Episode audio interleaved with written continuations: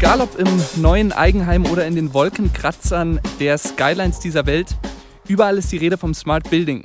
Maximaler Komfort und maximale Effizienz durch intelligente Vernetzung, das ist das Ziel. Intelligente Infrastruktur aber benötigt Schutz. Und so wird Sicherheitstechnik zunehmend unverzichtbarer Teil sämtlicher Gebäudetechnikbereiche. Doch wie und vor allem wann kann ich im Smart Building maximale Sicherheit gewährleisten? Ja, Antworten hierauf, die erhoffe ich mir in dieser neuen Ausgabe des Building Technology Experts Podcast von unserem heutigen Gast. Deswegen herzlich willkommen, Jochen Sauer. Ja, ich bedanke mich bei Ihnen, Herr Münkel, für die Einladung und äh, ich hoffe, dass ich von der Seite das ein oder andere dazu beitragen kann, ein bisschen was Licht in das Dunkle von Smart Building zu bekommen. Ja, bevor wir anfangen, ähm, ins Thema einzusteigen, Herr Sauer, wir wollen natürlich auch immer den Menschen ein bisschen kennenlernen, der uns hier oder mir jetzt hier gegenüber sitzt. Deswegen haben wir fünf kurze Fragen vorbereitet, auf die ich äh, fünf kurze Antworten von Ihnen brauche. Sind Sie bereit? Versuchen wir es. Bier oder Wein? Hm, kommt auf die Gelegenheit an. Dann nehme ich das mal jetzt eher als Antwort in Richtung Bier und frage dementsprechend Kölsch oder Binding. Äh, Kölsch. Kölsch. Apple oder Microsoft? Apple. Fingerabdruck oder Haustürschlüssel? Kommt auf die Anwendung an. Und die letzte Frage: Bleibt der erste FC Köln der ersten Fußball-Bundesliga erhalten? Die Frage ist somit die unfairste Frage, die man jemandem stellen kann. Äh, ich hoffe fest darauf, dass der erste FC Köln auch weiterhin in der ersten Bundesliga spielt. Und äh, ja, wobei, wenn sie absteigen sollten, haben sie auch definitiv enorm viel Erfahrung in dem Wiederaufstieg. das stimmt, ja. Und ähm, die letzten Erfolge des FC, die liegen ja nun auch schon ein paar Jahre zurück. Ähm, in den 90er Jahren, glaube ich, war das ja vor knapp 30 Jahren. Kurzer Sprung in die Gegenwart. Sie sind Business Development Manager bei der Firma Access Communications arbeiten aber schon seit, ja, seit den letzten Erfolgen der Kölner Mannschaft, seit über 30 Jahren im Bereich der Sicherheitstechnik. Das bedeutet auch, dass sie die Entwicklung zum vernetzten Gebäude über viele Jahre hin äh, miterleben konnten. Wann ist denn in diese Entwicklung die Sicherheitstechnik mit eingestiegen? Hm, Sicherheitstechnik gibt es letztendlich schon so lange wir denken. Das heißt, die Sicherheitstechnik fing an vor Hunderten von Jahren, als man gesagt hat, okay, wir haben jetzt hier eine Türe und diese Türe müssen wir verschließen. Das heißt, dann kam dann irgendwann mal das Schloss und irgendwann kam auf der anderen Seite jemand, der dieses Schloss relativ leicht aufgemacht hat. Und so entwickelt sich das mit beiden Spielern. Das heißt, erstmal mit dem in Anführungszeichen guten Spieler und mit dem anderen, der halt versucht, entsprechend doch hineinzukommen. Die reine Sicherheitstechnik, wie wir sie heute kennen, kann man sagen, so in den 70er, Ende der 70er Jahre waren die ersten professionellen Schritte Richtung Sicherheitstechnik. Gab es denn ähm, bestimmte Meilensteine auf dem Weg ja, der Integration von vernetzter Sicherheitstechnik? Yep. Und zwar war der wichtigste Meilenstein im Bereich der Videosicherheitstechnik im Jahre 2008. Und zwar haben sich dort drei Marktteilnehmer, unter anderem Axis, zusammengetan, um einen Standard zu initiieren. Dieser Standard trägt den Namen ONVIF und Teile dieses Standard, by the way, gehen auch ein in den heutigen Standard und zwar in den EN 62676, wo Kameras wo Kameraprotokolle dargestellt sind. Also eine gemeinsame Sprache zwischen den ja. Gewerken. Okay. Ja, im Planungs- und Bauprozess neuer Gebäude, da gab es ja schon immer vieles zu beachten. Und äh, trotzdem sprechen wir natürlich heutzutage von ganz anderen Dimensionen als beispielsweise eben noch von vor 30 Jahren.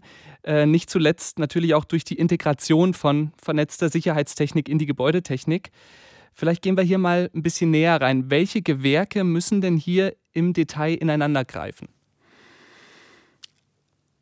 Der Wunsch wäre, dass alle Gewerke ineinander greifen. Das heißt, dass die Einbruchmeldeanlage mit der Videosicherheitstechnik, mit der Zugangskontrolle, mit den Fluchttüren und auch mit dem Gebäudemanagementsystem sprechen kann.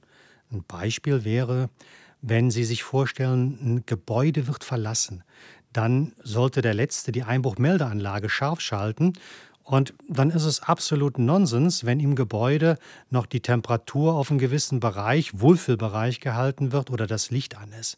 Das heißt, das ist ein Smart Building, das ist eine intelligente und auch nachhaltige Vernetzung. Deswegen zu Ihrer Frage zurück. Jeder Sensor sollte seine Rolle in dem Bereich Security miteinander spielen. Mhm, mhm. Ja, ist im Grunde auch das, was wir im Rahmen der Light and Building äh, mit dem Format Intersect Building hervorheben wollten, eben diese, diese Zugehörigkeit der Sicherheitstechnik mittlerweile auch äh, in der Gebäudetechnik. Hätten wir natürlich gerne gemacht dieses Jahr in 2020. Wir wissen alle, daraus wurde leider nichts, aber das wird natürlich in 2022 nachgeholt. Ja, das klingt nach einem gewaltigen Aufwand und nach viel Fehlerpotenzial. Äh, es gibt ja bekanntlich auch zahlreiche prominente Negativbeispiele, wo das vielleicht nicht so geklappt hat. Wenn wir uns jetzt wirklich mal auf die Projektebene begeben. Was ist denn von der Sicherheitstechnikseite aus wann zu beachten? Also vielleicht brechen wir das Ganze mal auf drei ähm, Phasen herunter. Wie sieht es denn im Vorfeld des Projekts aus? Ich würde sogar versuchen, noch den Bereich Sicherheitstechnik zu differenzieren in zwei Punkte. Einmal Security und einmal Safety. Mhm. Dass man auch die Gegenspieler ein bisschen was besser versteht. Das heißt, stellen wir uns einfach vor, Security soll verhindern, dass jemand ins Haus kommt. Und Safety soll, soll ermöglichen, dass jemand schnellstmöglichst aus dem Haus hinausgeht, also wenn es brennt. Kriminalprävention im Grunde auf der einen Seite. Genau. Und Unfall. Und entsprechend Schutz von Menschen bzw. von Gebäuden, ja. Okay. Und ähm, ja, im, im Vorfeld des Projektes, wie bekommen wir es hin, das gut für beide Seiten, für Safety und für Security zu, zu planen? Was ist zu tun? Das Wichtigste überhaupt ist, dass man die Nutzungsanforderungen festlegt. Sprich, was soll dieser Funktionsbau überhaupt einmal erfüllen? Was für eine Aufgabe hat er? Und anhand, dieses anhand dieser Funktionsbeschreibung definiert man die Risiken, die in diesem Gebäude bzw. die auf dieses Gebäude einwirken können. Wenn man das gemacht hat, ist der Rest letztendlich nur ein ganz normales Abgehen der Punkte, die rein theoretisch für jeden guten Fachplaner im Bereich TGA Routine sein müssen. Aber ja, die Schnittstellen sind immer eine ganz besondere Herausforderung. Mhm. Und man hat es sehr, sehr oft, dass auch funktionale Änderungen während der Bauphase entstehen. Und dann passiert genau das, dass es halt zu solchen Irritationen kommt, mal höflich gesagt, was passiert bei dem ein oder anderen äh, ja, sehr interessanten Projekt, was wir, ich glaube, es hat irgendjemand mal genannt, Bermuda-Dreieck der Baupannen in Deutschland. Da war denn, helfen Sie mir weiter, im Norden war es die Elbphilharmonie, mhm. Mhm. im Osten war es, äh, oder ist es der BBR und im Süden war es... Stuttgart 21, nehme ich an, meinen Sie? Tipptopp, ich glaube, das waren die drei. Richtig, genau. Jetzt gibt es äh, ja verschiedene Hilfsmittel, die Sie dort äh, dann im Planungsprozess auch zur Hand nehmen können. Vielleicht können Sie dazu noch was sagen. Hilfsmittel, die ich durch einen Planungsprozess in die Hand nehmen kann. Das beste Hilfsmittel bei komplexen Gebäuden ist einfach BIM. BIM ist eine Struktur, die eigentlich bei uns viel zu gering geschätzt wird und äh, die in anderen Ländern, gerade in asiatischen Ländern, auch Bestandteil ist von entsprechenden Bauanträgen, also Building Information Modeling.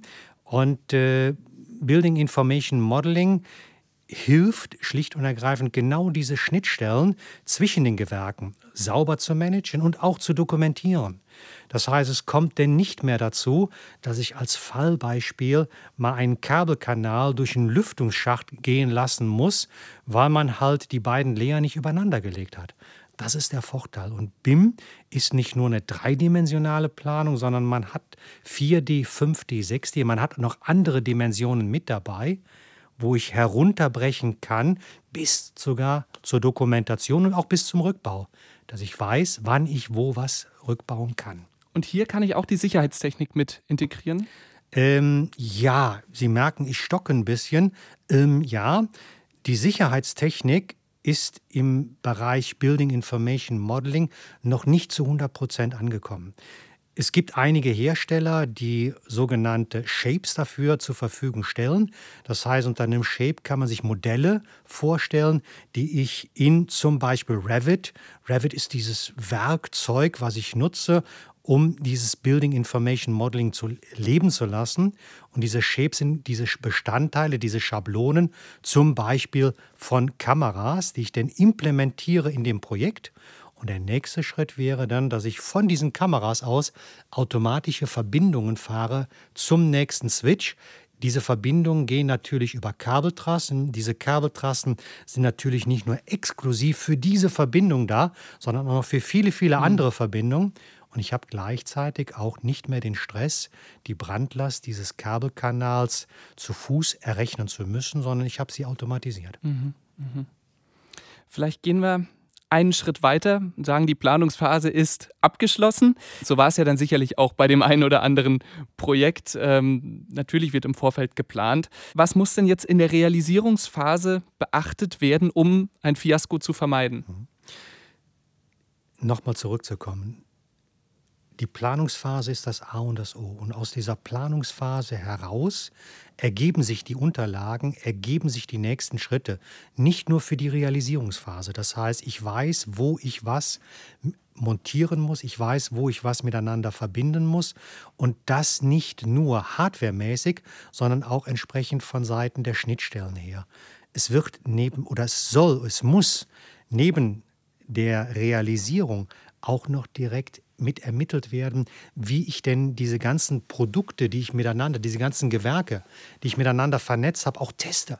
Das heißt, in der Planungsphase wird gleichzeitig auch das Testrahmenprogramm erstellt für die Phase, wo ich vergleiche es immer ganz gerne mit meinem Kind, mein Kind laufen lernt.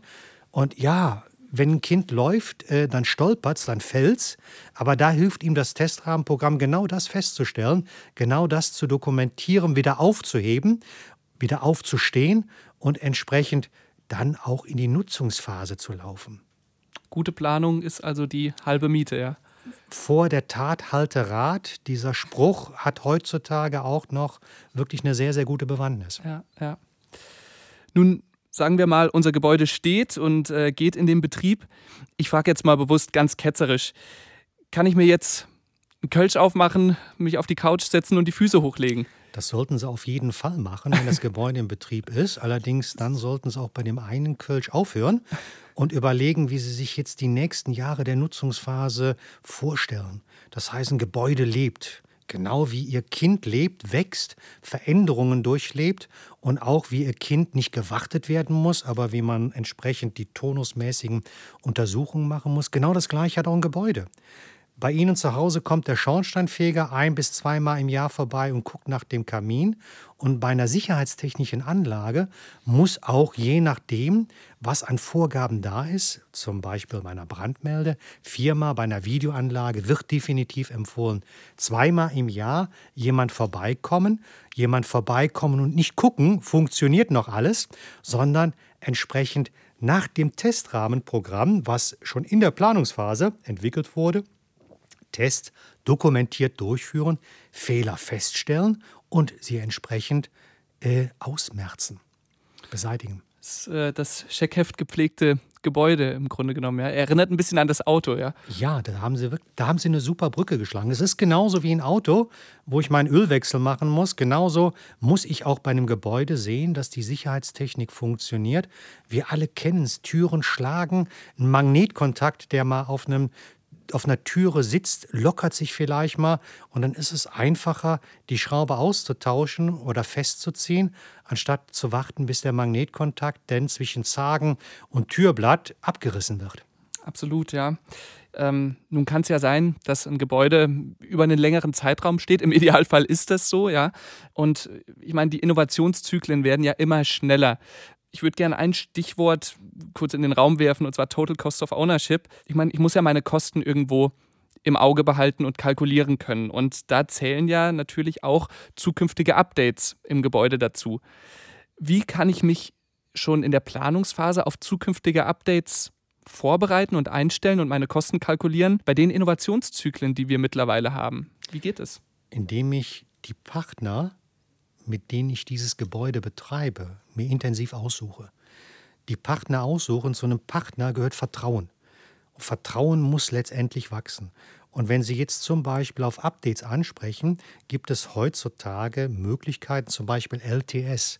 LTS, Long-Term Support, ist ein Schlüssel in der IT-Welt, wo ich sicherstelle, dass ich nicht den Rechner alle zwei, drei Jahre austauschen muss, um halt ihn entsprechend von der Seite her mit den neuesten Patches versorgen zu können. LTS kann ich auch einsetzen, zum Beispiel in der Videotechnik. Damit stelle ich sicher, dass ich über eine Zeit von 10 plus Jahren entsprechende Patches, entsprechende Fehlerbeseitigungen in Programmen sicherstellen kann. Was sind Fehler, die, die auftreten können? Fehler, die auftreten können, sind unterschiedlichster Art und Weise. Das heißt, auf der einen Seite ist es genauso, wo ich seinerzeit angefangen habe, die Brücke zu schlagen zwischen der Türe und dem Schloss, wo man gesagt hat, vor hunderten von Jahren, jo, die Türe schließe ich jetzt ab. Und dann kam auf der anderen Seite jemand, der hatte eine Möglichkeit gefunden, mit einem gebogenen Nagel dieses Schloss zu öffnen. Und genauso kann man sich das auch vorstellen in dem Bereich Netzwerksicherheit.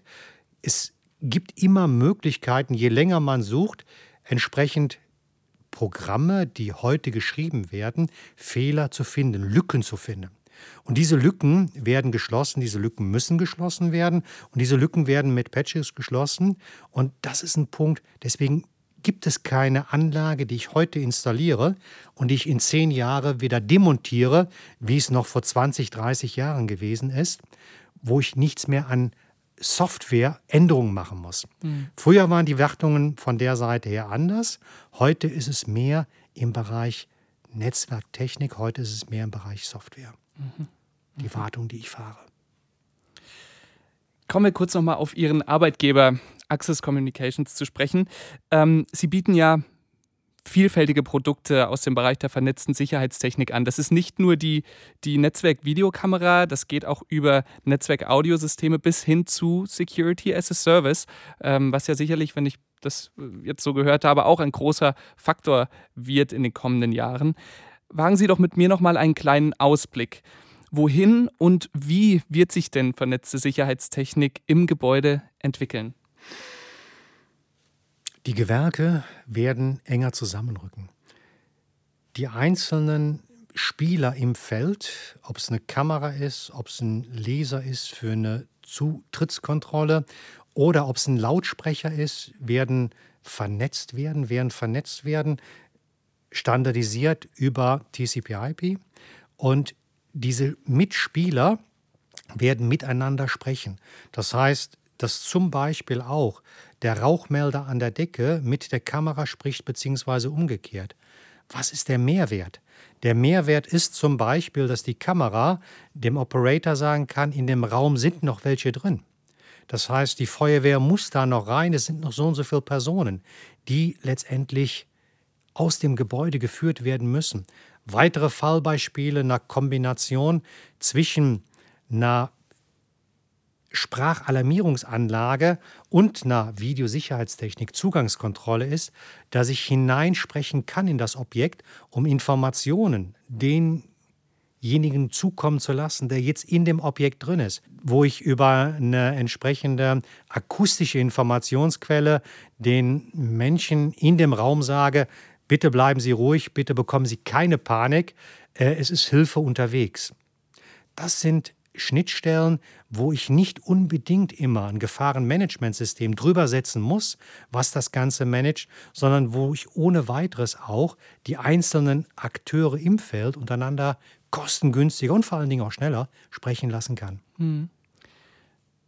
Abschließend, Herr Sauer, wenn ich Sie noch mal fragen würde nach, sagen wir, den drei größten Trends für die Zukunft für vernetzte Sicherheitstechnik. Welche wären das? Kann man die auf drei beschränken?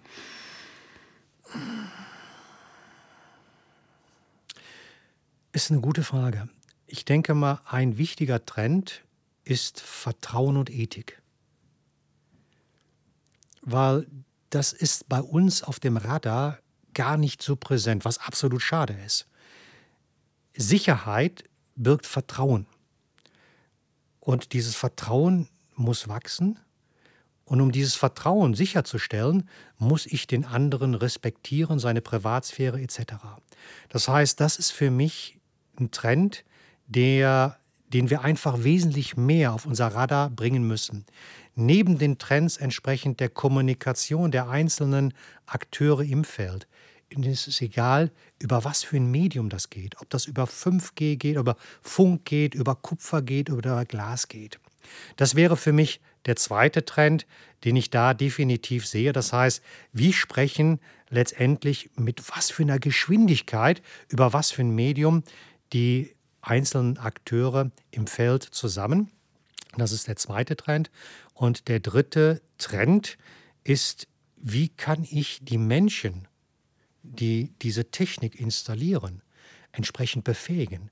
Die Technik, die diese Menschen planen, entsprechend befähigen.